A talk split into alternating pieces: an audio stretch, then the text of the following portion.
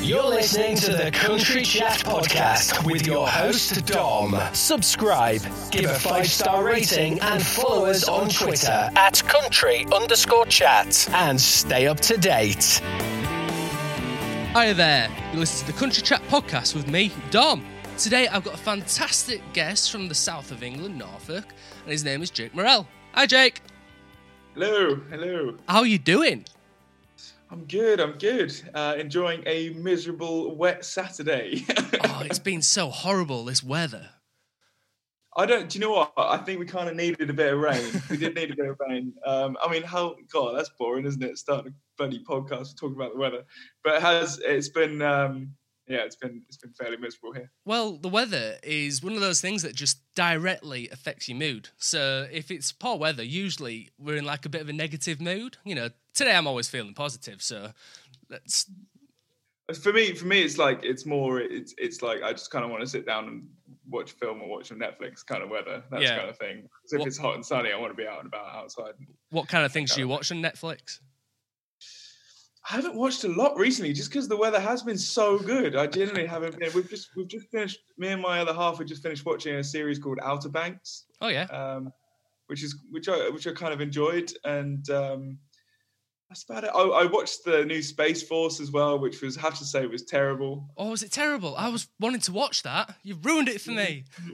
I'm sorry, I'm sorry, but I can't give a I can't give a, a false review. It, it, I was expecting more. I was Yeah. definitely expecting more. I feel like next season, if they get renewed, will be better. Yeah, but but I don't know. There was just there was something that didn't didn't quite grab me. I finished it. I just watched it anyway because I haven't got anything else to do.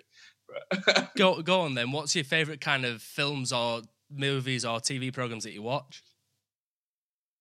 oh, I don't know really. Um, films. I like my action films, my fantasy films, uh, that kind of stuff. Um, you know, this is just grabs you and then like series and stuff like that um it's, it's probably fairly similar i do love my comedies and that kind of stuff Yeah. um, you know like the classics like i, I mean i've always been obsessed with things like friends and that kind of stuff Oh, so- everybody's obsessed with Friends. I love it. Grow up with it man like it just it, it's in you it's you know i think if you're a sort of 90s kid it's in your it's in your blood Yeah. Well, that's that's the great thing about being '90s kids is we got to experience pretty much all the benefits of the '80s, but then all the new technologies of you know like the 2000s. So it's like best of both worlds, really. yeah hands down man love love a bit of tech love a bit of tech um So- god i sound like 100 I bet you weren't expecting this. You know, start of a podcast, a music podcast, and we're talking about films and tech. Yeah, I know, right? Jesus, all the dirt, all the dirt. Go into music then. You've had a really, really great start in your music career, haven't you? I've been at it a while. Yeah. I've been at it a while.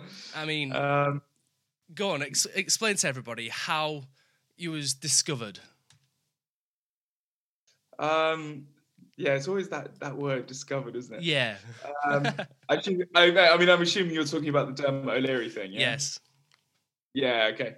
Um, so he used to have an afternoon show. It's now changed to the morning, uh, I think. Um, but basically, it's the it's this is the most uncool, like least rock and roll story ever. this is so this is so lame. but but it, but it's my history. So um, yeah. Anyway, he used to have a segment on his show called "Some Mums Do Indie." Um, Yeah. Whereas they send in their, their kids' bands and that kind of thing. And without me knowing, my mum did this uh, and uh, and and sent in my uh, one of my old tracks called Wire and Thorns, um, and and they loved it. They absolutely loved it. And basically, they played it on the show. My mum was chatting to them on the show, so my mum was on Radio Two before I was, which is hilarious. Um, and uh, and then and then uh, out of that that radio play, I got a um, I got a tweet from Emily Eavis of Glastonbury who was listening, uh, and she was like, "We'd love you to come play at the festival." Um, and I was like, "Obviously, yes, yeah, of Um, course. yeah, I'm not going to turn that one down." Um, it's like a thousand thousand thank yous on Twitter.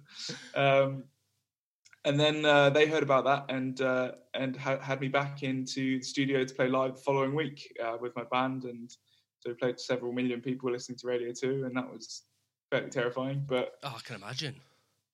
yeah, yeah, it was one of those moments like they were doing like the little countdown thing until they went live, and I was just like, I've I've forgotten all the words of the song. I can't. I don't know how to play guitar anymore. Uh, it was just one of those one of those moments. Well, that's a funny thing because whenever you listen to these, you know, the big name artists, you know, the ones that are constantly flooding the radio, you listen to their interviews and they always end up saying they need help. I mean, what was it? I think it might have been Brooks and Dunn. I don't know. I can't remember. Can't remember for the life of me. But one of them said, "Oh, I need someone to give me at least the first word of each verse, just because it." You listen to the crowd screaming and obviously nerves. You know, everybody gets nervous. I just if if that happens to me, I generally just ask the audience. I'm just like. Hold the microphone out. Pretty much. I have. I generally have done that in the past um, to people who I know have been to shows before and, and, and know my music. You know, I'm not claiming to be a, a huge artist or anything like that. Oh, you are. Um, one day, hopefully. Um, but yeah, no. So that's my that's my discovery story, um, really, and that led me to meet my my, managers and my agent, and um, basically be able to do this kind of full time. yeah. So originally you was doing more like the indie kind of music then. Um, Or, no, or not was you, really. Or was you straight into the countryside? I was I was really folky actually. I went I started off um, I started off very very folk based songwriter kind of the, the the Bob Dylan Yeah. style kind of stuff and um, and then I don't know what really happened. My sound just, just kind of shifted um, into I'd say songwriter pop country vibe really. Yeah. Um, and uh, and I love the scene and I love the people in the scene and and I was just like, "Do you know what? After playing what I call many years of the wrong gigs and being in the wrong scene, I finally sort of felt like I've landed a bit on my feet. And you know, there's there's an amazing group of people within the UK scene who I'm you know very privileged to call my friends and that kind of stuff. And it's um, Yeah. it just makes you feel a bit you know like like home. So what Really. what was it then that got you into the actual music scene to begin with? You know, what kind of age was you? Um, well, I started. I mean, if you want to go way back, I started writing music at the age of 16, Yeah. um, which no one should ever hear those songs. Um, Those were the best ones. oh man, yeah. Um, and then I went off to university and uh, just was sort of pursuing a career in graphic design. Um, you know, got my degree and everything like that. But I came out of the university and I was just like, Do you know what? I'd, I'd been playing open mics and all that kind of stuff. I was just like, I need to give it, I need to give this a go. I need to give it a shot. And um, yeah, so like what, nearly ten years later, here I am. The rest is history. yeah, yeah. I know. I, I just I, I got hooked, and um, I seem to get a positive vibe, and uh, people seem to enjoy what I do. You know, not claiming everyone does, but Well, that that's the main thing, you know. It's about whether you enjoy it and if the crowd enjoys it as well. You know, even if there's people in the crowd that aren't enjoying it, you know, as long as you're having fun, that's the main thing. I uh, absolutely one hundred percent. I've always meant I've always tried to do something that I absolutely love to do. That's the, Yeah. that's always been my my career trajectory, whatever that may be. You know, if suddenly I fall out of love with music, which won't happen, but say tomorrow morning I roll out of bed and go, nope, don't want to do that. I will probably change um, to something. I would probably change something else because you know it's, it's, it's the pursuit of happiness, I guess, and it's the it's the long term gain. But Yeah. it's it's it's not without struggles. Yeah, everything's got a struggle to it. I mean, end of the day, the struggles kind of make everything more worth it. Absolutely, absolutely. It, it's um, I, I always think you know looking back on the journey is such an important thing for for anyone who's who's doing this um, is to see where you've come from at the end of the day, see where you were however many years ago, however many months you've been, doing it. It's so important for, for your mental health. Yeah. One hundred percent. Well, that takes me back to the songwriting at age 16. You know, it's great to look back at those songs and think, I've grown. You know, my quality of writing has improved massively. You know, the topic of conversation, you know, within a song, you know, you can, you just develop over time. And Yeah, oh, it comes. It comes with life experience. It comes with, um, you know, the, more proficient you become on an instrument, uh, who you meet, who you're writing with. You know, I started co-writing, completely changes my my writing method and all that kind of stuff, which I absolutely love. I love being thrown in the deep end 100%. That's just, I think I kind of thrive off that. Yeah. Uh, how'd you go so, into yeah. how'd you go into co-writes then? You know, do you go in with like a idea in mind and then develop from that, or do you just go in blind? Always go with ideas. Always, like, even if they're not the best ideas, someone might have a spin on it. Always go with ideas and definitely be recip, uh, recip, no. Reciprocative. I can't even say the word now. Yeah, I know, right? With my brain. Anyway, um, you know, be a, be aware of what the other people. You know, they might want to write something that you've never thought about before. You know, that kind of Yeah. thing. But it might be really important to them, um, and it's just it's just cool to be a part of it. And you get to know people really quickly during co-writes as well, which is which I really like. Um, you know, What's the most fascinating thing then you've learned from somebody during a co-write? bloody hell, that's a hard question. Um, that's good You one. don't have to name drop.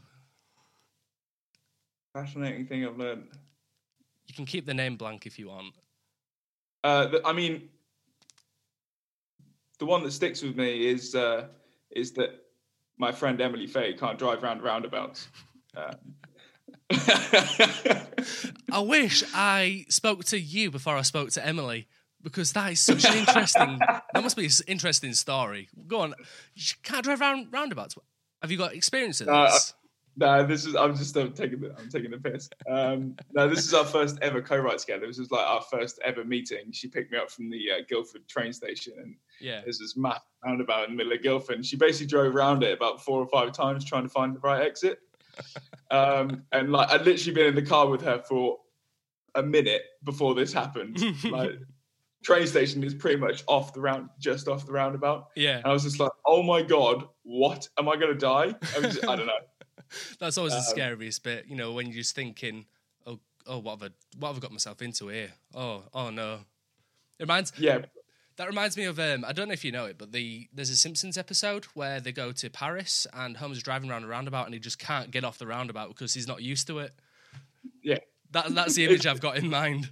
That was that's that's pretty that's pretty much accurate. Simpsons have done it again. They've predicted the driving around the roundabout with Emily Faye. So bizarre that though, you know, the whole Simpsons conspiracy thing. It's It's weird, man. I don't like it. No. I think one or two, you think, oh, okay, then yeah, they, they've had a lucky break, but it's been consistent. It's like almost every season there's been something predicted. yeah, it's absolutely absolutely mad, absolutely mad. But you know, it's it's a legendary show, so you can't really you can't really expect anything else. I mean, Well, that, that's like we were saying, you know, earlier about growing up with certain things from the 80s, 90s, and then like tech in the 2000s. That's one of the great things that we we've all experienced now is the constant longevity of The Simpsons. It's great. yeah, I mean, I've I've never watched it properly, properly. Like some people are really into it. I've just sort of, if it's on, I'm Oh, yeah. probably going to watch it. Oh yeah, It's just one of those shows. It's just like I know all of the characters in here. I don't need to think about it, and I know I'm probably going to have a good smirk or a smile or a laugh for it. You know, it's just one of those. I think it's just the beauty of the show, really. well that's it. Now you've been described as if you've just come straight out of Nashville. That You mean I describe? You mean I describe myself as that? Yeah. no, I'd, I'd, I'd, I'd definitely agree with that. I mean, even though you're from, you know, the south of England, you'd think that you was brought up in Nashville. You know, the way you write your songs, the way, the way you put yourself out there in your music, it's just so encapsulating. You know, you you you connect, and that's what you want I- from I an mean- artist. I, I- I try to write about real stuff. Um, there are there is not there are not many songs in my repertoire that haven't come from me, from my experience, from that kind of stuff. Uh, I tend not to write uh, a, a heap of love songs and that kind of thing. I've been in a long term relationship. I'm pretty happy. I don't, haven't had all the breakups that Yeah. people have had that kind of thing um, you know so i write from a different perspective i i, I kind of I, I write from uh, you know like other people's stories uh, maybe i've witnessed maybe things i've, I've seen um, you know, uh, I write a lot on the London Tube. that seems to be a, a wealth of, of, of stories, and it's like it's combining reality with a bit of imagination uh, to encapsulating real feelings that I'm I'm feeling at the time. If Yeah. you know, if that made any sense. Yeah, that Um, ma- makes total sense. Now, the one thing I want to know is what is it like writing on the London Tube? Because I mean, it's always whenever I've been down to London, it's always been completely and utterly crowded, and you can't you can't even move on the train, let alone think of a song. I, it's, it's it's just one of those. When I say writing on tube, it's like a it's like a quick note, or um, Yeah, I have been known to do like the voice note, just sort of singing into my phone, which people do look at you like you are a nutter. um, just, but sometimes you just got to get an idea down, and maybe you are like, maybe I was, you know, you're on on your way to a writing session and you haven't got any ideas, and you're like, oh crap, I'm going to be that guy. um, you know, it might be just one of those one of those sort of things, but it's it's fine, man. You can write anywhere The- with phones and things. It's you can get ideas down absolutely anywhere. How often do you leave like your ideas and stuff to the last minute when you're going to do a writing session?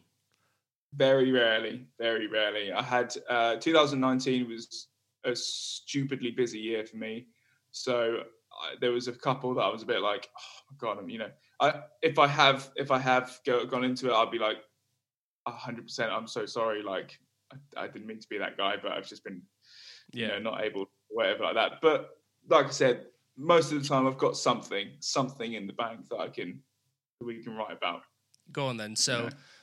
you go into a songwriting session. You know, expl- explain to everybody like your process. You know, what you do when you get there. You know, is there like a certain routine that you always go through? Bit like you know how some people have a certain ritual what they do before a gig. You know, is there like a ritual you do before a songwriting? You've got to have like two cups of coffee before you sit down with a pen.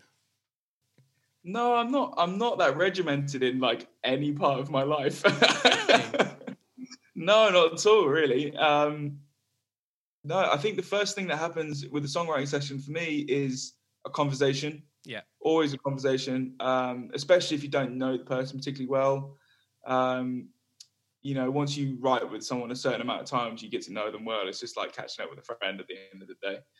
Um, and then maybe I start. I, I most of the time I've played guitar for them, and I just start noodling um, on the guitar and coming up with playing some chord things that maybe I've been messing with, but haven't thought of any lyrics for it, that kind of thing. Um, so yeah, that's and then, and then either a song happens or it doesn't, and then you know you just, you you go through the process of of creating it, basically Yeah. spinning ideas with each other, and it's it's it's a it's a really cool thing. Like if you get a, good song out of a day's right. Yeah. it, it's wicked. Um, they do it a little bit more intense in Nashville but Uh, it's I was when I was over there for the for for a two week period. By the second week, I was writing two or three songs a day. Oh wow. Yeah, it was killer. It was killer. Like it was like, oh, do you want to go out for a beer? And I'm just like, no, I want to no, go to bed. no, um, it's it's a it's an insanely amazing place filled with with very very talented people Yeah. um, with a work ethic as well, like a serious work ethic. I mean, Um, the crazy thing about Nashville is it's not just everybody thinks of the, like the main stars, you know, but there's so many undiscovered stars there as well. You know, that are you know the songwriters and the people who play you know in the in the bars, you know, just on the street. You know, they might not be signed to Yeah. anything, but you know, it's crazy. You know, what was it like then going around Nashville? Obviously, as a songwriter and a singer, you know, do you look at these people and think, wow, you know, I could be here? Uh, I did find it uh, initially quite intimidating. Um, I think if I went back again, I would have a different view on it. Um, I actually found America quite. It was my first time on like a long haul, out of town kind of journey. Oh, Um, really? when- when- Yeah, yeah. I, I mean, I've I've travelled uh, a lot around Europe and and all that kind of thing, but I've never been to the states before before that journey, and I went completely on my own. Didn't know anyone there, and um, you know, so I think the whole experience for me was a bit like a bit unsure. Yeah.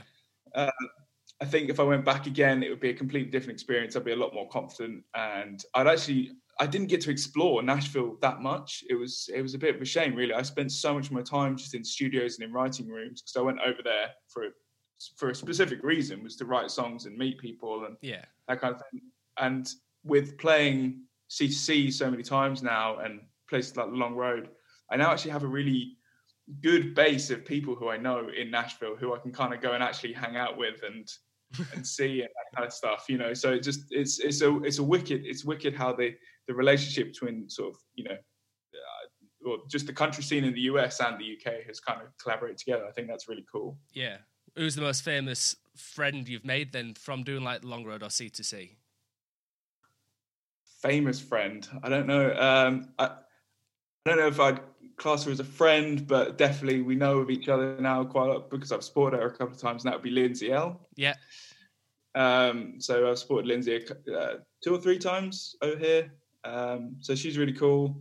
Um, and again, immensely talented uh, and that kind of thing. But yeah, I had a really cool, I had a really, really weird experience over in Nashville. I'd finished a write and um, I, oh, gee, I can't even remember the guy's name.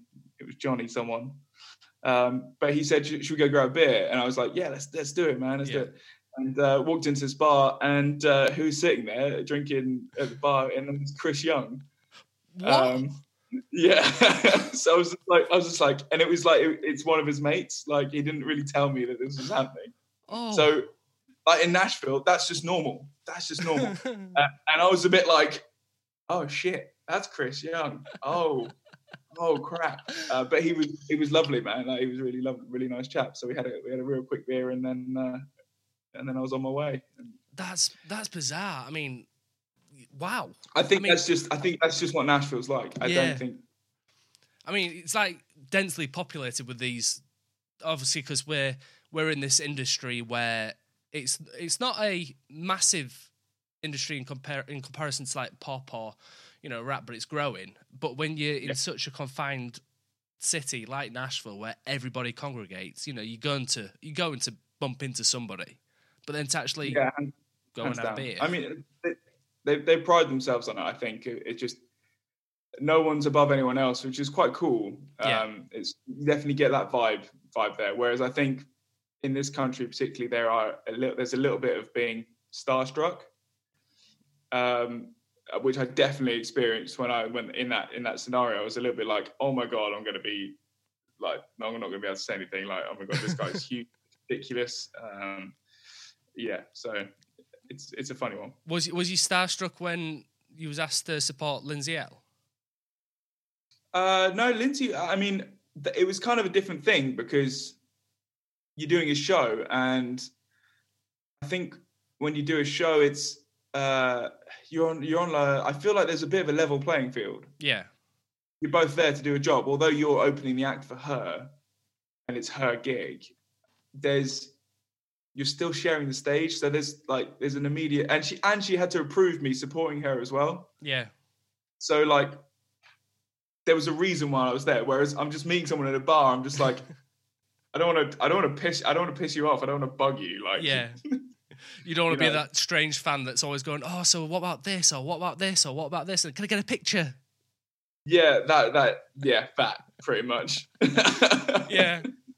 Now, to be honest, I can imagine opening for somebody like Lindsay Ell would be kind of not intimidating, but almost so nerve wracking that because you've got to hype the crowd up. Basically, that's the sporting, you know, the initial act and the sporting acts are there to warm the crowd up. You know, showcase your music and get everybody pumped, ready for the main, the main piece of pie. Really. Yeah. I mean, how how was it for you then? Like, what was it like just before going on stage and then performing in front of the crowds and then you know what is it like as an experience for you? Um, I don't know. I feel like I've kind of become numb to it now because yeah. I, have I've just done it so much. Um, you know, I've I've made so many mistakes in the past that nothing really phases me anymore, if that makes sense. Which I yeah. think is something that every performer and songwriter should go through. Is just is just you know cocking up and learning how to deal with it. And I think that builds your confidence in a, in a kind of way. And like, I always think, what's the worst that could happen? Like at the end of the time, I'm up there to go to entertain people, have fun. They're there for a reason. They they want to see music. Like, so I don't know. I, I I haven't been nervous for a while. Yeah. In all fairness, the, the things that I get nervous are is, stuff like uh, like radio and um, and that kind of stuff. Really, like live live radio, I find is a killer, and TV as well. Really? Um, I mean, it, listening to you going on, listening to you going on um, country hits with Matt Spracklen, you just sounded, fun, you sounded just so natural. I mean, you could almost be in the new presenter kind of thing. You know, you, you and Matt just bounced off each other like no tomorrow. Well, me and Matt have become really good friends, to be honest. Like, um, it's we our, our sort of relationship developed at a couple of years ago was it a couple of years ago or last year C2C or something like that. Um, but yeah, there's certain presenters I think do put you at ease, but it's the fact that I can't see my audience. Yeah, that's that. I think that's the that's where the fear factor comes in because like you just don't know who's listening, and um, I, it's not so bad now. I've done I've done so much stuff. It's just like just become it's just normal. It's yeah. just normal me, and uh, you know, it's what people might find strange. It's just it's just become regular at the end of the day. But no, Matt's a, Matt's a wicked guy, and that was a lot of fun. Actually, I was glad he glad he asked me to do that. How how um, did it um, all come about then? You know, did he just go, "Oh, got a new song? Do you want to come and promote it?" Or I can't really remember. It's Matt. Matt is an ideas man. Like he's generally an ideas man, and it's just like an idea will pop into his head. It's like, oh, that'd be fun to get Jake on the show. Yeah. Um, and then and then he just messaged me, and I was like, yeah, yeah, cool, let's do it. Fair you know, fair enough. And, you know, I'll pop by. Yeah, well, the, the country hits team generally, um, I, you know, I can't say enough nice things about them. They are fantastic. You know, we hung out at Long Road Festival um, last year, and it was they're they're just a great bunch, and they're all up for a laugh, and they love the music and they love the scene. So it's just it's it's lovely to be asked to be involved in doing stuff like that at the end of the day. Yeah, I mean, I was going to ask you a question, but it's going to be a it's going to be a horrible question now. Now that you've said all that, because I was going to say, you know, what kind of festivals do you prefer? Do you prefer the festivals like the Long Road, or do you prefer festivals, you know, the the even bigger arenas like the C2C? But that's a bit of a bit of a horrible question. That I think they're all I think they're all different. I think they offer different things. Um, C2C is is definitely for for from an artist's point of view is a is a promotional event for you. Uh, you know, um, whereas Long Road I found was an experience. Yeah. Um, honest to God, it, when I turned up on site, it, it felt like they had brought the countryside of Tennessee to the UK. It's it's phenomenal. It's amazing, um, and the atmosphere is just incredible. I'm not saying the atmosphere isn't incredible at C2C. It, it is, trust yeah. me. Like I've, I've, played it three times and I've had an absolute effing blast. Yeah. Um, oh, you can still swear. Don't worry. Uh, it's, it's cool. I, am trying not to. um, but yeah, they're just they're just they're just different animals yeah. at the end of the day. I think um, Long Road is definitely a traditional festival. You know, there's there's tents and camper vans and beer flowing and that kind of thing. Whereas C2C, uh, it's just it's just a different version of a festival, but yeah. still brilliant. So not a horrible question. Go on. Um, so we didn't we haven't found out yet who was supposed to be performing at the Long Road Festival this year. Was you one of them, or can't you say? Uh, I was not. I was, was not, not, one of them. No, I was. Uh, I was probably going to be there. Um, I don't know if I'm allowed to say or not why I wouldn't have been there. Um, but yeah, I, yeah. Well, I I'll make it easy for you. Then I'll move on from that. Yeah, Not, yeah. I, I, don't know if I could say. So I don't know if I don't know if how if their rules and stuff are um are, are public or not. Yeah. But yeah, I wasn't going to be there. We were trying to find a way to be there um, if it was going to go ahead, but it certain other obligations. It. Yeah, yeah. Whereas I was supposed to be at C2C again. it's, it's it's it was gutting. The you know the whole situation that happened with like the C2C. You know, it, oh, it was almost like you're at the finish line and then you, you just fall over, you know, because when yeah. obviously we're going through a we're still going through a horrible time of lockdown and you know it's such a bizarre bizarre kind of range of events going on at the moment. You know, I was I was trying not to talk about the coronavirus, but you know, it, it's everyday Uh, topic. Yeah, unfortunately, it is just it's now officially part of history. Yeah, But I, I going back to the whole you know gutted about C2C thing. I, I felt kind of privileged to be honest because I got to do C2C Berlin just before, literally just before it kind of went mad in Germany. Yeah. Um, and then and then over here. So I did kind of feel like I felt a bit spoiled because I feel like I got a little piece of what people didn't, to be honest. So I do apologise for everyone who missed out for C2C. have, have you Um, got? Um, are you set up ready for next year? Are you are you carrying on doing the C2C next year as like a carry on?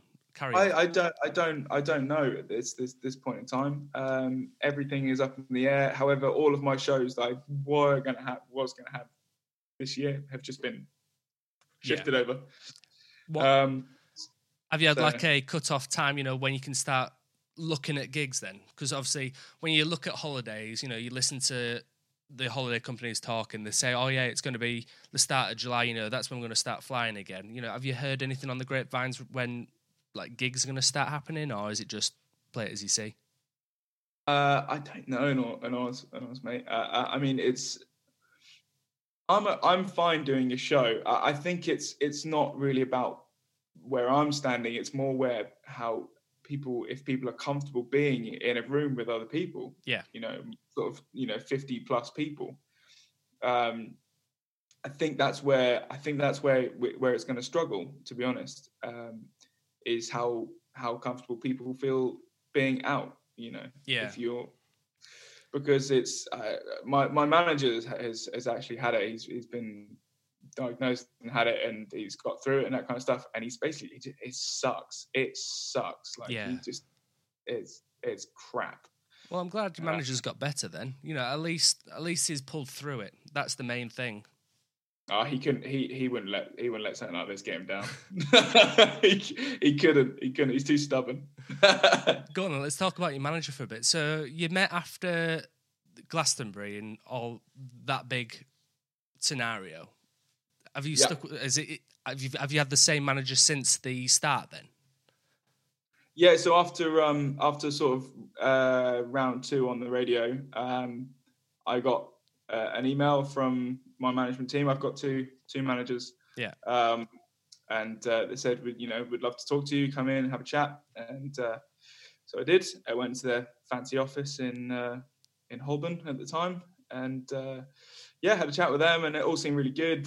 Uh, I was a little bit wary because I, I have been stung a couple of times. Um, throughout my journey, and I was a little bit like, mm, "This seems a bit too good to be true," but at the Yeah. same time, I have been played on radio too, so it's like, mm. um, so yeah, I, I, I signed up with them. Um, funnily enough, I think our I think our agreement like ran out long ago, so it's just it's now just a, a generally a, a relationship of trust, and yeah, um, you know we're all in it for the same kind of thing, which is which is perfect. It's, it's kind of what you're looking for.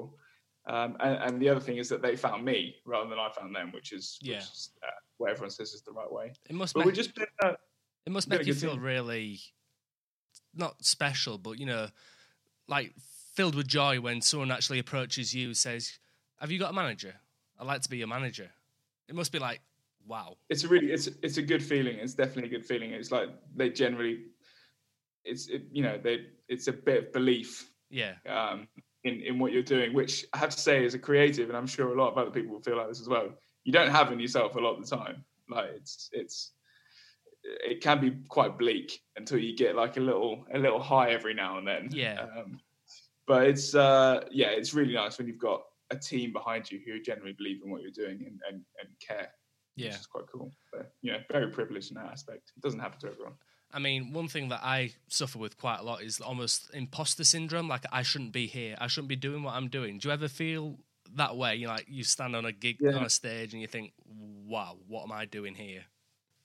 I've never felt it on a stage. I've never felt it on a stage. I that I kind of I, I felt like that in Nashville. Yeah, I felt a little bit like that in Nashville. I was just like, why am I? I don't know why I'm. How has this happened? I don't. Why am I here? yeah. I'm Um, just me. You know. Wow. Yeah, pretty much. That was that was. So I I can totally totally relate to that. Definitely, definitely. But Go on. You were going to say something then, No, weren't no, you? no, no, no. I've, I've forgotten what I was going to say now. I was going to go on to what are you doing at the moment? You know, because you've been doing some cover songs, haven't you? have yeah. Um, I was I tried my hardest to do live streams. Um, unfortunately, the internet where I am, I'm back in Norfolk for the time being, is uh, it's just it's just not playing ball with me on the uh, live stream. I've had a few few sort of disasters where they've cut out and people have been like, "Oh, we're getting like super amounts of lag and all that kind of stuff. And Yeah.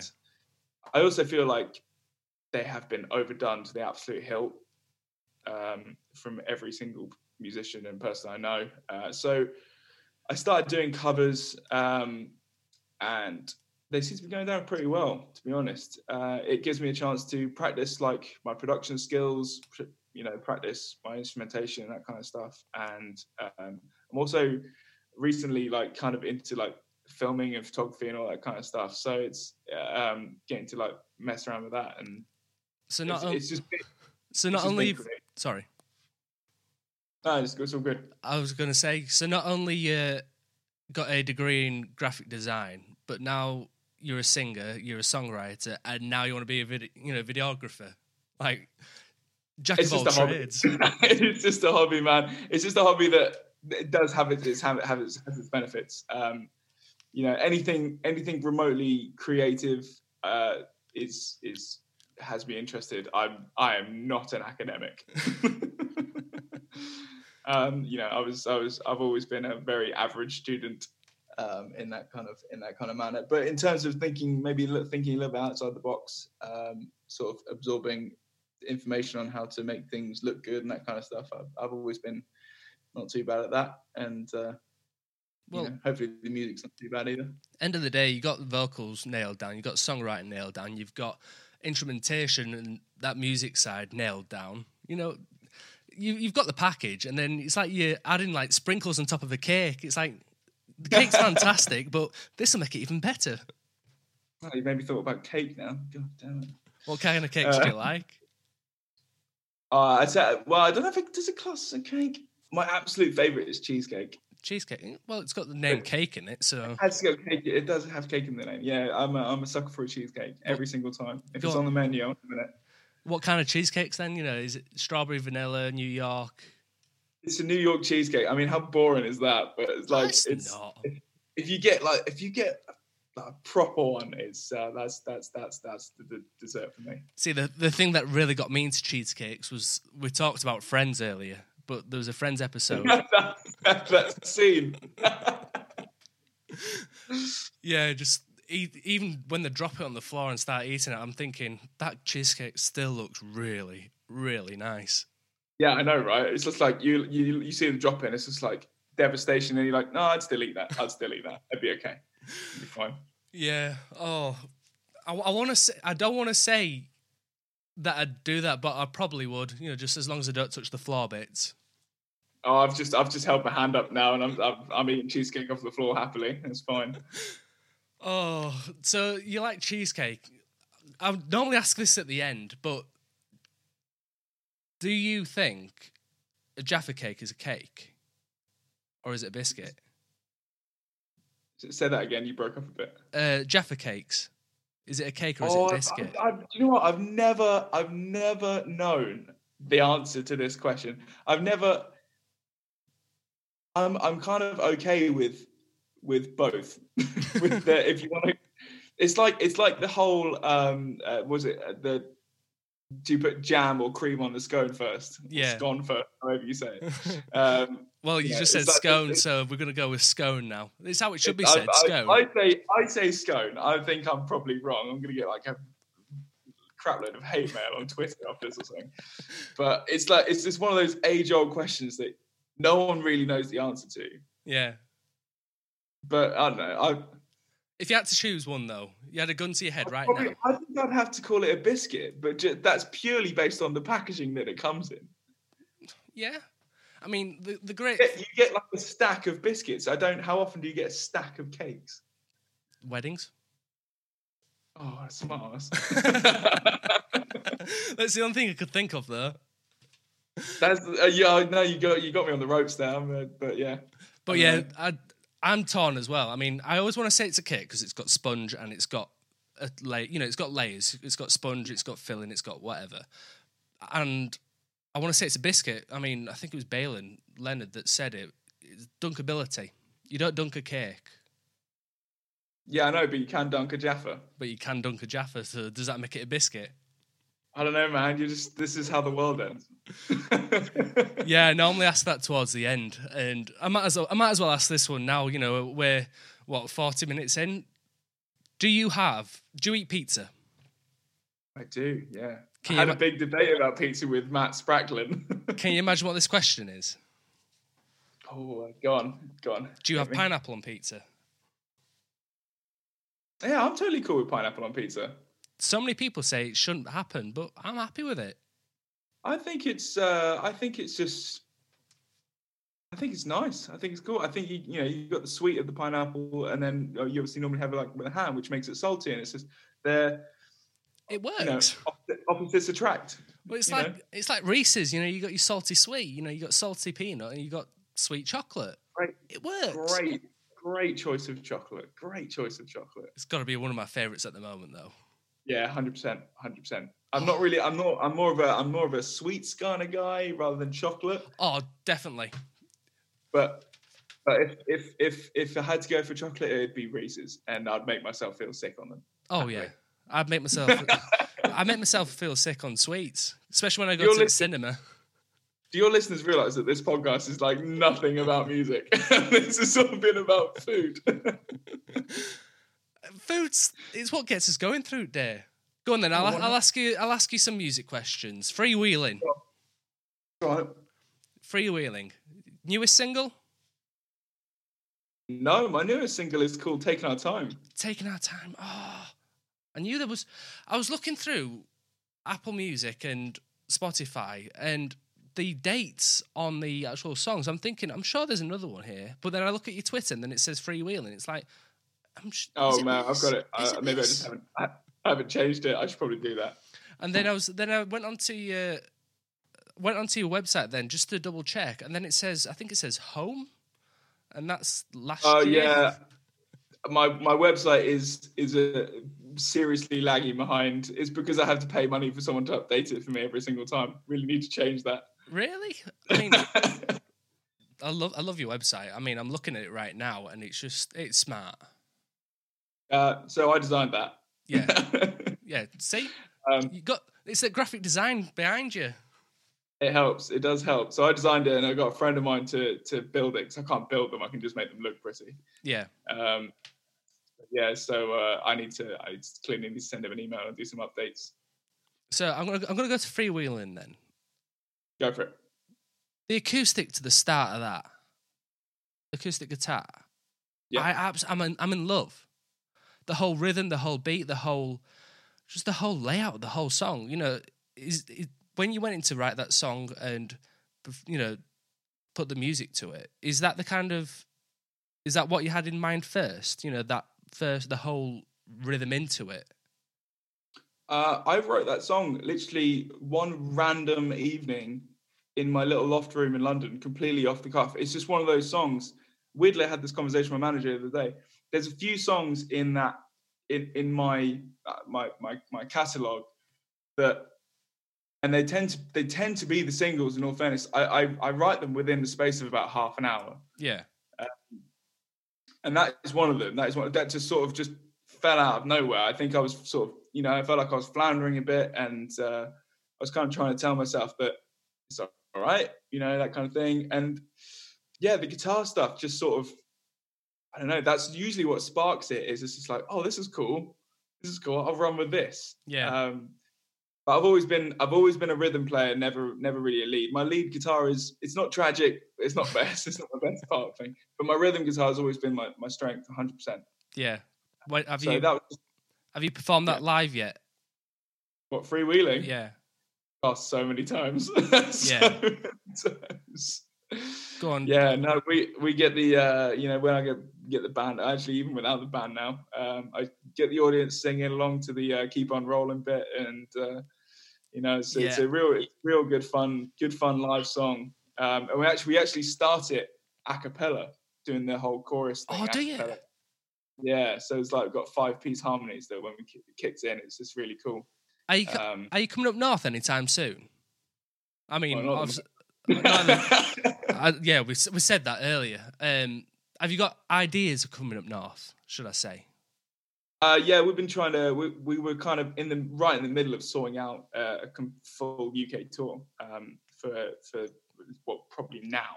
Yeah, Um, but that's just been completely shunned. So as soon as we're allowed to sort of get back out on the road, I, I will because I, I miss it. I crave it. Honestly, it's like, it's a it's, playing live is a bit like a drug. I think it's it's just I just I need that. chasing the high.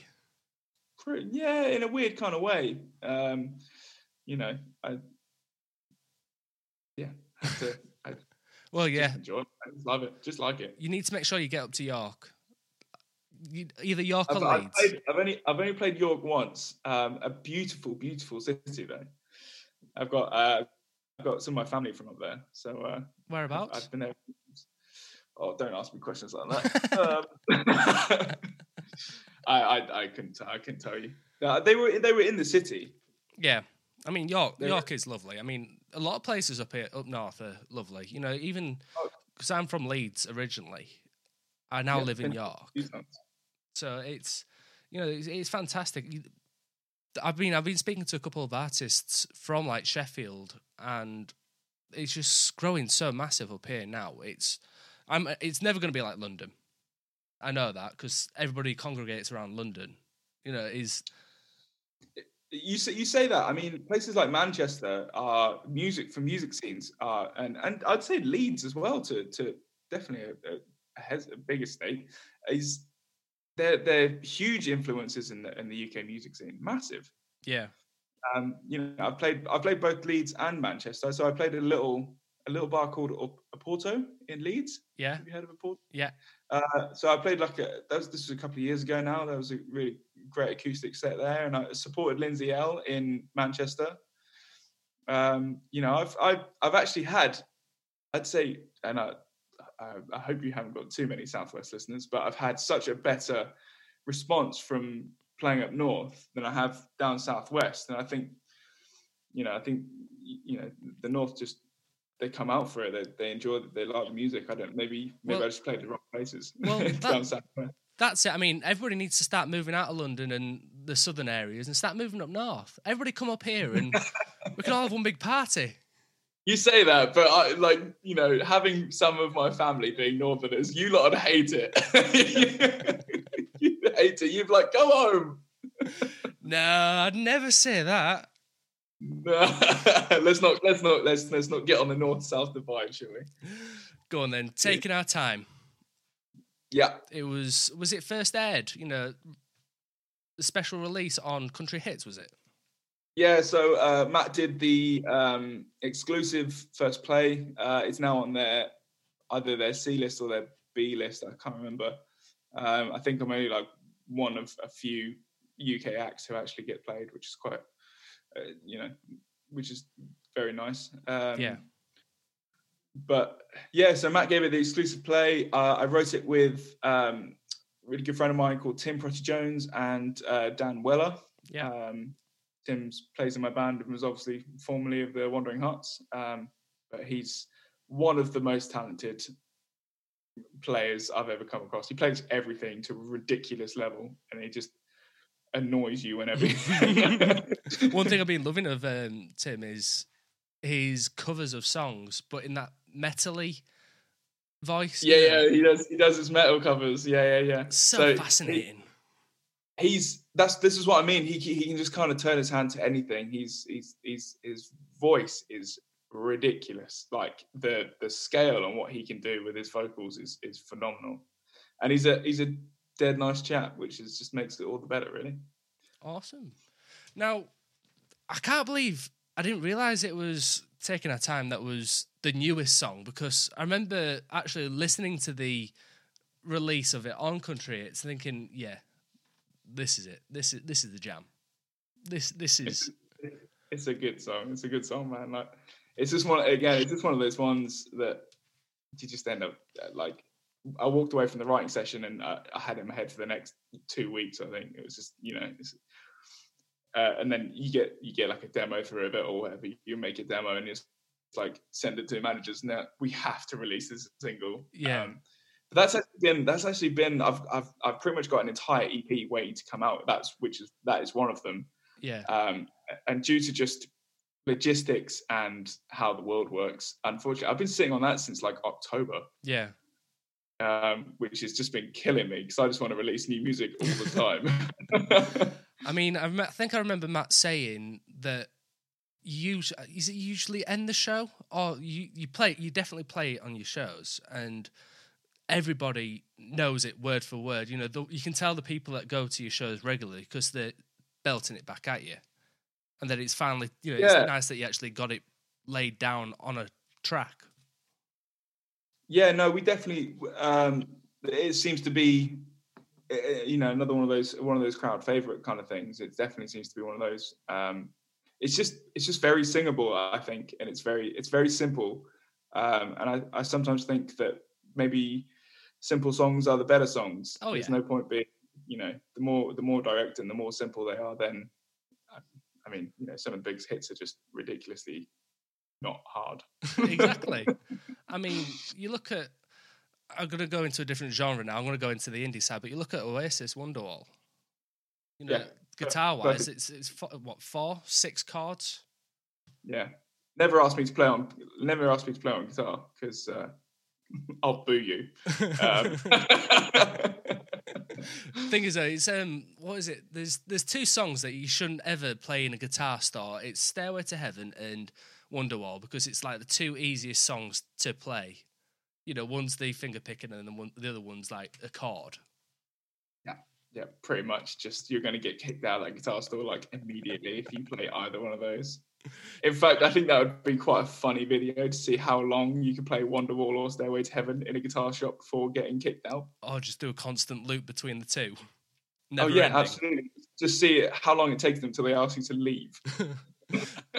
Oh, imagine doing a flash mob, getting everybody to go into one store and then like start it off like a conga.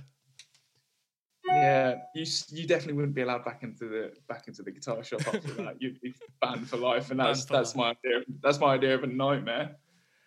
Go on, out of all your songs, because you've got a big catalogue now, what is your favourite to play to yourself? You know, when you're at home, just chilling. And what's your favourite to play live? Um,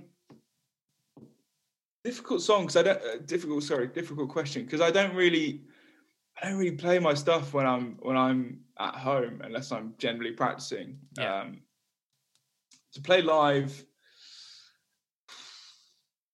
that's a that's a tricky question. It's between freewheeling and Englishman, I think. Yeah. Um, Eng- Englishman definitely has an element of, um, I don't know what it is. There's uh, patri- patriotism about it. Not not Yeah. that it's in, not that it's intended, but people definitely like they kind of they kind of go for it. And again, it's just it's quite a simple chorus, just you know naming all these places in America that pretty much I think everyone knows. Um, and it's like the response I get when I play that song is just amazing. Yeah. Every single every single time, which is part of the joy of, of playing it live. Um, but if you were to ask if instead of that other one about what I play when I'm here, the the song that probably means most to me in my catalogue is one called uh, "Half Your Heart," which I wrote with a friend of mine called Sue McMillan, and uh, that for me that's that's all about my parents and and you know how they've helped me and uh, and raised me and the lessons they've taught me and all that kind of stuff. So every time I play that, that's that hits hits me pretty hard. So um, Yeah. maybe I'll answer it that way instead. Fair enough. Now, is is Sue the like connecting tie between you and Emily? uh, no, no. Uh, weirdly, uh, Emily approached me on Facebook um, years and years ago, way before I met Sue. Um, and Sue, it was just it was just one of those sort of triangular kind of relationships that sort of come out of nowhere. But Sue pounced on me completely unknowing to me uh, at C2C one year. Um, she she pounced on me and was like, "Introduce yourself," and that kind of thing. She was like, "Oh my god, I'm so sorry. I, you, you don't know who I am. I was like, no, no, I don't. no, I don't. Uh, but no, we got to writing and she's she's fantastic. She's brilliant. She's I can't I can't praise her enough. Um, so is Emily. So is Emily's Emily's brilliant. Emily's come a long way. Yeah, a long way since I first met her. I mean, I, that, she was my last guest, and yeah, she's. I mean, "Fearless" is such a fantastic song. Yeah, yeah. I mean, I'm on par I, with I, taking her time, obviously. No, I think Fearless is better. Uh, I can't. You've, I got to say that, haven't you? I can't champion my own song. No, I, I when when she when she sent me the master, the first master for um Fearless, I said to her, I said, "This is amazing. You've done so well, and like you're, I'm so proud of you and all that kind of stuff." But now you realize that you have to beat it every single time. Yeah. Which is the trick. It's just like I was just like just there was a little bit of a, a smirk on my face when I sent that text because I was just like, I know, I know what's going to happen. I know, I know the pain of this. Um, you, trying to trying to improve your songs every time. I mean, we we all do that. We've all got that perfectionist side to us all. Um, do you find you throw away a lot of songs because you think, you know what, that's not good enough? One hundred percent, one hundred percent. I've pretty much written five songs this week that were not good enough would you so, ever, would you ever give those songs to any other artists? Um, and have the writing credits, obviously. I don't know. It's a tricky one because you, you you know you are you're pretty exposed now as a writer as to as to what you put your name to. Um, you know, like the likes of Spotify and stuff, who are actually putting songwriter credits on things now. If you release a song and it's not good enough, if, if it wasn't good enough for you, why should it be good enough for anyone else? Yeah. Um, I think is probably my mentality towards it. But if someone heard it and really, really wanted to release it, cool. Like that's it. Obviously, hit them harder than it hit me. If if that makes any sense. Yeah. Um. So yeah, I think. I think that yeah, I think I think it would depend on the reaction to the song from the person who would want to sing it. Um, you know, or if I thought it, it was perfect for someone, I would, I, you know, it maybe just wasn't for me. Um, yeah. Well, it's it's, it's fair enough. I mean, end of the day, it might be a fantastic song, but because you're comparing it to something else, you know, you're comparing it to your back catalogue. You know, it's like you know, uh, I mentioned the cake earlier, putting sprinkles on. You know, you might next time think, oh, I need to add flakes, but it's still a fantastic cake. Yeah, no, you're you're you're you're absolutely right. I mean, I always make sure I develop stuff to a, to a certain point, so that if I do come back to it, yeah, I might might have just been having a day when I'm just like, oh, everything's rubbish. I hate it all, you know. oh, we all have that. I might, I might just have one of those days, but um, no, I, I, I make sure I try and try and get it to a decent level before I sort of go, mm, maybe not, maybe not. Yeah. Uh, you know, but again, you know, you never know. You never know. Like someone might generally hear it and just go, I need to record that. I want to record it. Um, Go, uh, go on then. Going on from that, is there any songs that you've wanted to put on your EP, but you've held back specific, uh, specifically for like, oh, that can go on my next EP, or that can be released in, say, three months' time. You know, it's not following the rhythm yet. Uh, I don't think so. I tend to write for a certain project. Um, really. And if they don't make the cut for that one, then there's not a lot of chance they're going to make the cut for the something else, unless you did like a deluxe thing. Yeah. Um, because you're so with with EPs and singles being sort of the trend now, you're so tight on space with your release. You kind of have to make sure each one of those songs is going to hit where you want them to hit. If that makes sense. Yeah. Uh, so I think if they don't make the cut, generally they, they don't make the cut. It's very rare that I go. I I, I I go back to songs and I and I try and develop them again. Yeah. Like I you know, so there's the said of some of the songs that I wrote when I was like 18 years old or something like that. Uh, very folky songs, but I'm I always go back to them occasionally, and that's the stuff that I'm generally playing when I'm at home. I go back to them and I and I try and bring them up to modern standards or my where where I am now. Um, because you never know. There might have just been like a little spark that you didn't get quite right then, but now you've developed as an artist and as a person, you might be able to might be able to make it something now. which you know in that way they could they could sort of come back um, if if if you get my gist. Yeah. well, going on from that, then you say that you got enough songs for an EP. Have we got any like time frame in mind? Obviously, we're going through this horrible situation at the moment. You know, is there like, okay, then if nothing's going to change at the moment, it'll be September. Um, no, I think I think the plan is just keep steady on, you know, steadily releasing releasing new music. We are in the process of the, the the problem we have is that taking our time is it's been released it's been out a few weeks or nearly a month or something now um, and and we're like okay cool we should start looking for the next single and then every single time and i swear it's every single time you do that the single takes off again so you get like a, so we've just been we were like okay cool we should start looking at the next one radio the radio plugging things nearly nearly over, and like we haven't done very well on playlists and that kind of stuff. And then all of a sudden, like yesterday, uh, I think I got the news that we're on like a, a major Amazon's playlist. Oh wow! And it's just, and, and it's just it's just like oh it's just gone it's just gone up again. So that's we're the plan for the next one. I don't know. It's just it's just one of those it's just one of those things. Um, so we were originally looking sort of end of July for the next single, but whether that will happen or not, I don't know.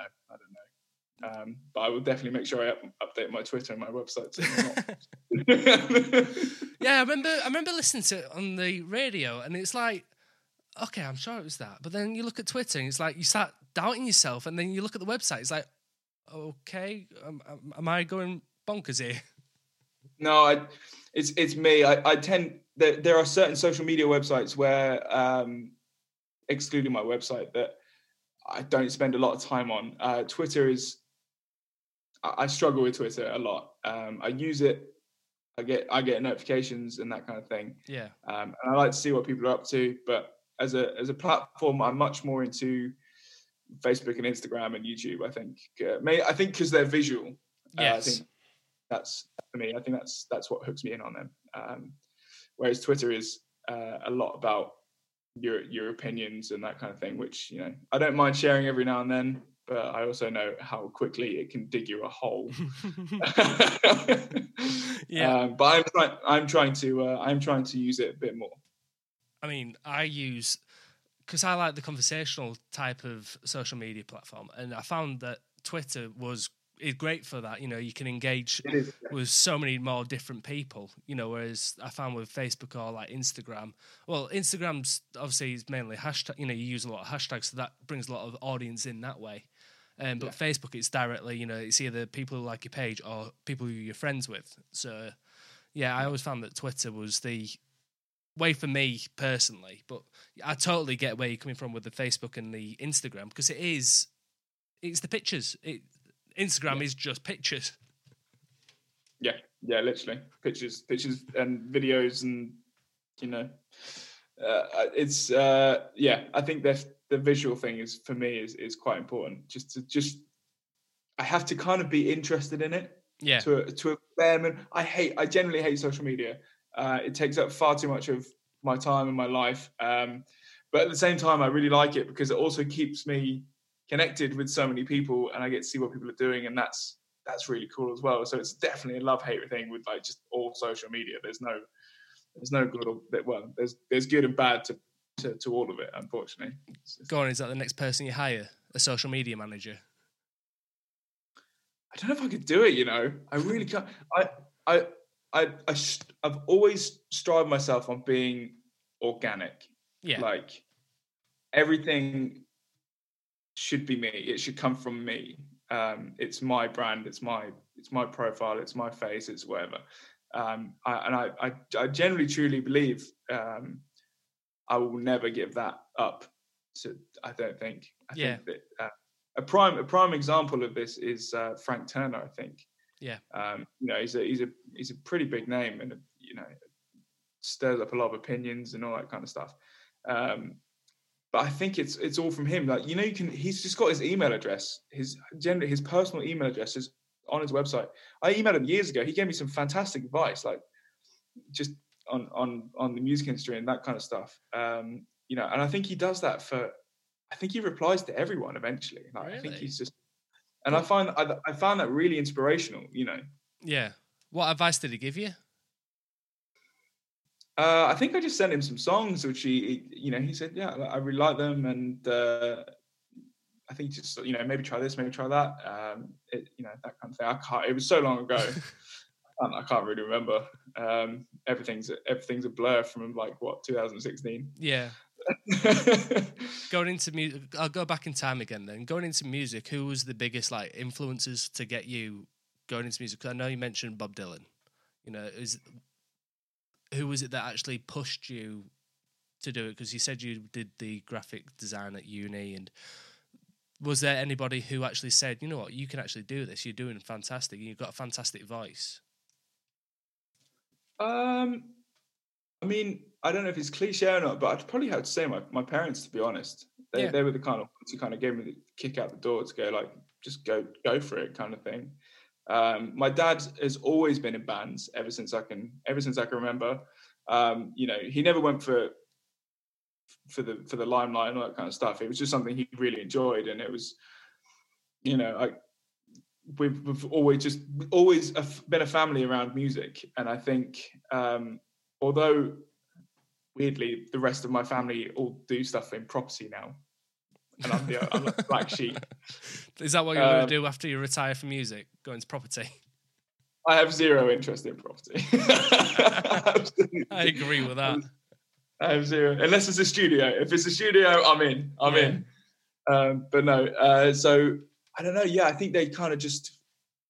I think he wanted. To, he could sort of, like, particularly my dad. I think he kind of see that I wanted to give it a shot, um, and just it just kind of gave it a little bit of a nudge, just like that kind of thing. Yeah. Um, and you know, they've just been they've just been great supporters, and uh, by far my biggest critics. You know. our parents always are. I, I- I mean, I really appreciate it. As long as it's constructive, I don't really care if you're going to give me criticism or not. Because if it's constructive, I can learn from it. Yeah. If it's just hate mail, I'm, I'm not interested. yeah, fair enough. Who, who, when was it that you started learning guitar then? Um, about the age of 16, um, so I was, I was literally I had a few lessons. I kind of stole my little brother's guitar lessons because I was playing bass originally. Um, oh, and I was like, really? Yeah, uh, which I've always I've always liked bass as an instrument, uh, but then I, I sort of it hit me one day that I could probably never really write a song on it because I I was struggling to sort of come up melodies and that kind of stuff. Yeah. So I kind of I nabbed my brother's guitar for a, one of our sort of shared lessons and never gave it back to him. uh, so um, yeah, that's and then we sort of stopped having lessons and I carried on teaching myself guitar and playing and after I learned, I don't know, three or four chords or whatever, I was I was writing songs. Um, Yeah. I, I had no I had no interest in playing kind of other people's songs. Um, I was I was just writing, and they weren't good songs, but it was a start. that that probably explain the lean towards the rhythm playing guitar then, because obviously the bass is the main rhythm to Yeah. a song. But there Yeah. there are some bands out there that do, you know, just solely have a guitar and a bass, you know, five string bass. Like Roy, I think Royal Blood, I think they're just a guitar and a bass. I can't remember. My mind's gone. It's lockdowns scrambling Yeah. my head. That's understandable. I, sorry about that. I got a dry throat. How's it been then? You know, lockdown with your other half. Has it been? Has there been arguments and fractions yet, or is it? Or has no, it been all right? Touch, touch wood. We seem uh, we seem pretty good. Funnily enough, this is the the longest we've seen each other for I think in our entire relationship. Yeah.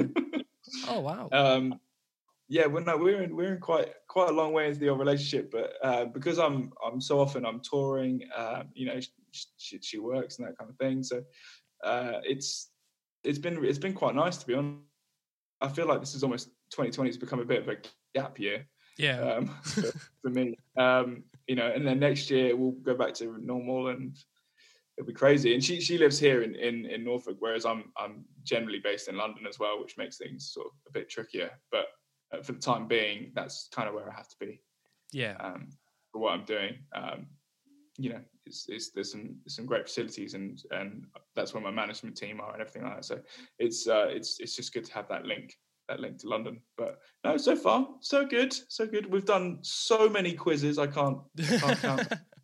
Um, Who's the brainy one out of the you two? we're pretty close, to be honest. We're pretty close. Um, I think if you if you took away the quiz element of it, she'd probably she'd probably have me. Yeah, you've got, you've got to say that, haven't you? No, unfortunately, that is just the truth.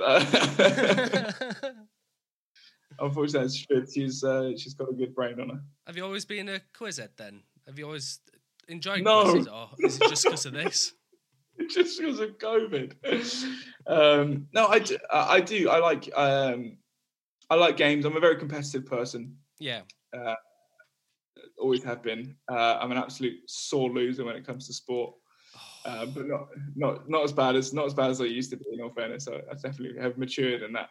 Go on. What sports does area. what sport do you like? Uh, I'm a I'm a tennis player. That's that's my uh, Tennis player. tennis player. Yeah, uh, that's been that's always been my sport, and uh, I do a bit of.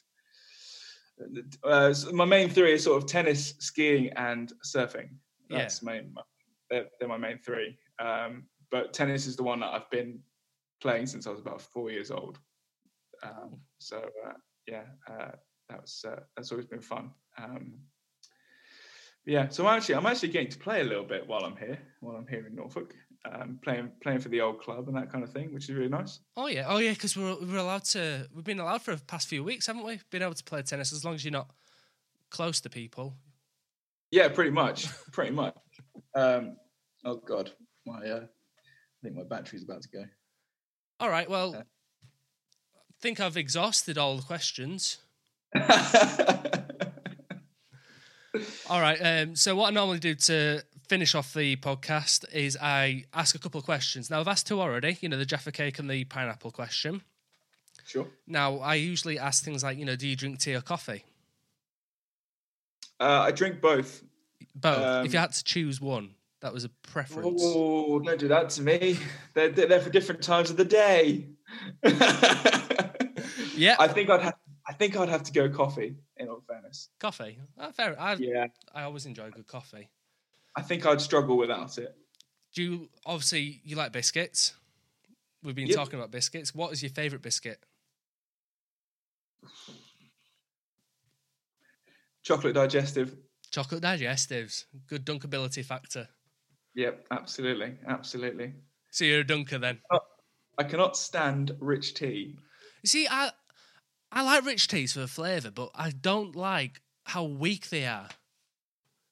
Yeah, structurally crap. Yep, it's it's like me going against Mike Tyson. I know I'm going to fail. You just you dunk it, you know it's going to drop. Oh yeah. I mean, what's the point of having a biscuit if you can't dunk it in some, some tea or coffee? I mean, what's the point? Go on, uh, what do you prefer, dunking in? Do you prefer dunking in coffee or dunking in tea? Uh, dunking in tea. Dunking in tea. What tea do you like? Yeah. Whatever's on offer. That's a fair enough answer. Whatever's going. Pretty much. Yeah, I'm not. I've. I've. Yeah. Builder's tea. Absolutely. Just give me Oh, it's got to be builders. builder's builder's tea, nice and strong, bit of milk, no sugar, Beautiful, beautiful. Now, as it should be. going on from coffee and tea, what so uh, do you like sodas? Like Coke? Yeah, yeah, yeah. I'm a sucker for a sucker for a fizzy drink. Go on, what's what what's your favourite if you had to pick one? I posted now. I posted this on uh, on my Instagram the other day uh, because I found it in a local shop, and that is cream soda. Oh, I had cream soda in ages. Was it a Yeah, what, like- Barr? Is- yeah, the Barr's American cream soda is hands down my favorite drink. Oh, I've not had that in ages. Cream soda. I like a um, ice cream soda as well, but with cream soda, where you put a Yeah, ice yeah. cream float in it. Yeah, yeah, the float, float. I didn't, I didn't do the float. I just had it out of the can, but I was just like, this is, I can't believe I found this. It's like, this is like the best thing out come out of COVID. Well, that, that that's a great thing with like fish and chip shops as well because they've got like cream soda, Irn-Bru, and dandelion and burdock. It's like perfect. Yeah, no, definitely. It's, but I found it. Yeah, I was so, I was so happy. what about squash? You know, juices. I kind of drink them if they're there. I won't actively actually go out and buy them. Yeah. Uh, yeah, just you know the old the old Ribena is I'm not really fussy when it comes Oh, to when it comes to squash. Uh, if I really had to be pick, I'd probably maybe say like the Vimto. Yeah, Vimto. It's Got to be a That was, Vimto. that's, that's a personal fave. Um, That's a but, nostalgic yeah, one. I'm not. I don't, I don't. I don't really drink it to be honest. What food? If you had to choose between restaurant or eating a takeaway, Uh, probably restaurant. Probably restaurant. what kind of restaurants do you like? Um, do, do you know what? Uh, we we went out for a meal um, just before with my my little brother. He just moved to a new house, so we went met my parents and had a meal. And we went to this. Uh, we went to a, a Pakistani restaurant Yeah. um, in, in London, and it was the some of the best food I think I've ever had in my life. It was phenomenal. It's it's like a it's like an Indian with a slightly different spice palette, Yeah. and it was it was unreal. And I think I probably had to say something like that. Oh. Would be yeah. Do So you, know, it's do you know the name of it? I I haven't got a clue. It's somewhere down South London. Um, but I'll, uh, if you, I'll- I'll, I'll find say- it. I'll just search Pakistani restaurants in South London. Yeah, in Balham. There you go. but it was, it was, it was amazing. It was, it was really good food. What about alcohol? Do you have a cheeky drink every now and then? Yeah, I, I, I, every now and then, every now and then. Um, I, unfortunately, my hangovers have got to a point where they're sort of just they knock me out for like three days now. So I tend not to go too bad, too big on it. Um, I don't know. Love a pint of Guinness. That's that's a personal fave. Can't beat Guinness. Good old pint of Guinness. Yeah. Um, anything else? I don't know. Just like a cold, just a cold Budweiser on like a summer's day is like pretty Oh, yeah. good for me as well. Crisp. That kind of thing. It's- Yeah, you know, like a real proper cold as it should be, yeah. boiling hot day. I find that incredibly refreshing. So I think that's that's that's sort of where I stand on alcohol. But again, I'm not really I'm not really fussy. Um, I'm you know wherever's going. Yeah. that's so bad. Bit of White Lightning. That's it. bit of Lambrini. Mad Dog. yeah. Oh, good old Lambrini. Bloody hell. That's going back. Um, go on. If you had to choose between living in the city or living in the countryside, Uh, tricky one. I think, I think I, the, I'd, I'm always going to have to work within the bounds of a city. uh, I think with what I'm doing and that kind of thing. But in terms of life quality and living, I would have to say countryside. Like the being Norfolk and this coastline and, and what we've got available here is is stunning. yeah. Um, I love the city as well. So they're they're they're, they're on equal equal par for me. Yeah, I mean, I, I love Norfolk. I mean, we we go down to the Norfolk Broads all the time and hire a boat and just go up and Oh, down. amazing. You know, Yeah, yeah, it's yeah. beautiful. Yeah, no, it's uh, it's it's yeah, we've done that a few times, um, and it's uh, it's wicked. I'm kind of jealous because it's like two and a half, three hour drive for me to get down there to do that, and it's just on your doorstep. Just so jealous. Um, I can only apologise. Sorry. but then again, I've got the perks of being up north. There you go.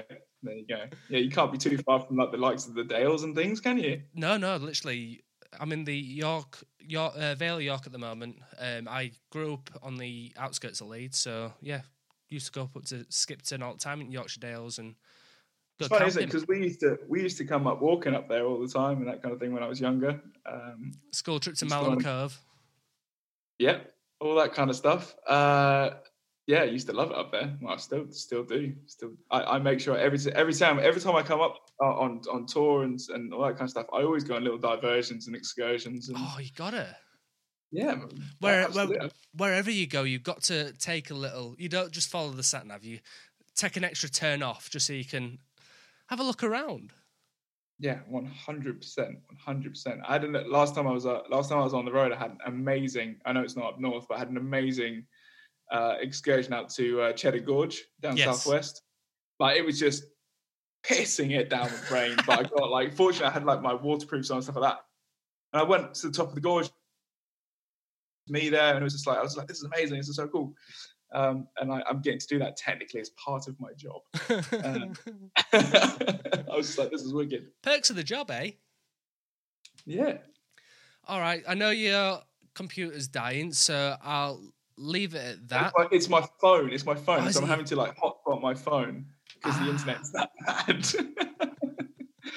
It's interesting because we're talking right now on Zoom, and every so often the video feed it kind of like slows down and then it speeds up to catch up. So you talk really, your uh, mouth's moving really, really quickly. It's rather amusing to watch. Maybe you should do a video podcast instead, but whilst the Zoom ones are doing. Oh, that, that that is one thing I will be looking at doing in the future. Um, right now, I record these podcasts from my room, and yeah, I want a proper little studio where it's decked out and looks looks the business. But right now, I'm happy doing the audio. I don't want people to be scared by my face just yet. You're not too bad. You're not too bad. I say? You know, just you keep flattering me. Wow. Okay. All right. All right. On that note, everybody follow Jake on the socials Twitter, Facebook, Instagram. Yeah, I'm all, on all of them. They're all just uh, just type in at the Jake Morrell, the Jake Morrell. Uh, you'll find me. Uh, I'm pretty sure I've got the little little blue tick on all of them, apart from Twitter and YouTube. Oh, I'm so. so jealous. I keep trying to ask about those blue ticks, and no one, no one's doing them unless like, you've got like I've a had, certain amount of followers. I think the only reason I got it is because I've had so many people trying to impersonate and just fake accounts and that kind of stuff. So, um, but that's weird. I think, particularly Instagram were like, fine, just, just have the blue tick. Yeah. just. That's fair. That's um, fair enough. Yeah. I mean, it must be a weird sensation, you know, waking up and someone's trying to copy you. I, I can't get my head around it. It's it's normally uh, fans who are messaging me saying like, "Oh, there's another impersonator." I'm just like, "Oh, God's sake!" And the, the great thing is that the community is so brilliant that they report it immediately because they know yeah. it's not me. So that's, uh, that's fantastic. Well, you know, you've uh, really made it when someone's trying to impersonate you. Well, it's just it's it's very strange. All right. Strange. Everybody, check out the new single "Taking Our Time" on all the social on the all the music platforms. You know, Apple Music, yeah, Spotify, absolutely everywhere. Honestly, just go um, just go have a look. Like I said, doing these covers and um, and that kind of thing. So, you know, if people are listening and uh, they haven't been put off by my horrible food choices, then um, then go and uh, go and have a listen to some music. So I'm, I'm yeah. doing I'm doing as best as I can at the moment. The last the last one I listened to was My Church. Who, yeah, that was that was the week's. Who's who's who's the next one? Can you tell us yet, or is that a surprise? No, yeah. So I've just I've literally just finished editing it. Um, so next week is going to be Dakota by Stereophonics. Ooh. yeah, which is a song I've always wanted to cover. Um, a bit like a few weeks back, I did Mr. Brightside. Yeah. Uh, it's just one of those songs that I've, I've very rarely heard it covered, and I just sort of thought I want to give it a shot. I've got some time on my hands, oh. um, and and I'm I'm pretty happy with the results to be honest. Um, if I'm being so bold. No, no, um, I can't wait to listen to that. Yeah, so uh, that's that's next week's. All right, so everybody keep an eye out on that. There you go thank you everybody for listening. Thanks, Jake, for coming on. You've been an absolute pleasure to talk to, whether we talked about music or whether we talked about food. We've had a bit of everything. started, thanks for having me. Started with the weather. Ending ending with food. It's fine. That's all that matters. That's how, that's how most of my days are at the moment. that's it, that's it. I think that's everybody's lives at the moment. Yep. Thanks everybody for listening, and I'll see you all next time. Bye for now. That was the Country Chat Podcast. Join Dom next time for exclusive interviews, reviews, and general chit chats on all things country music.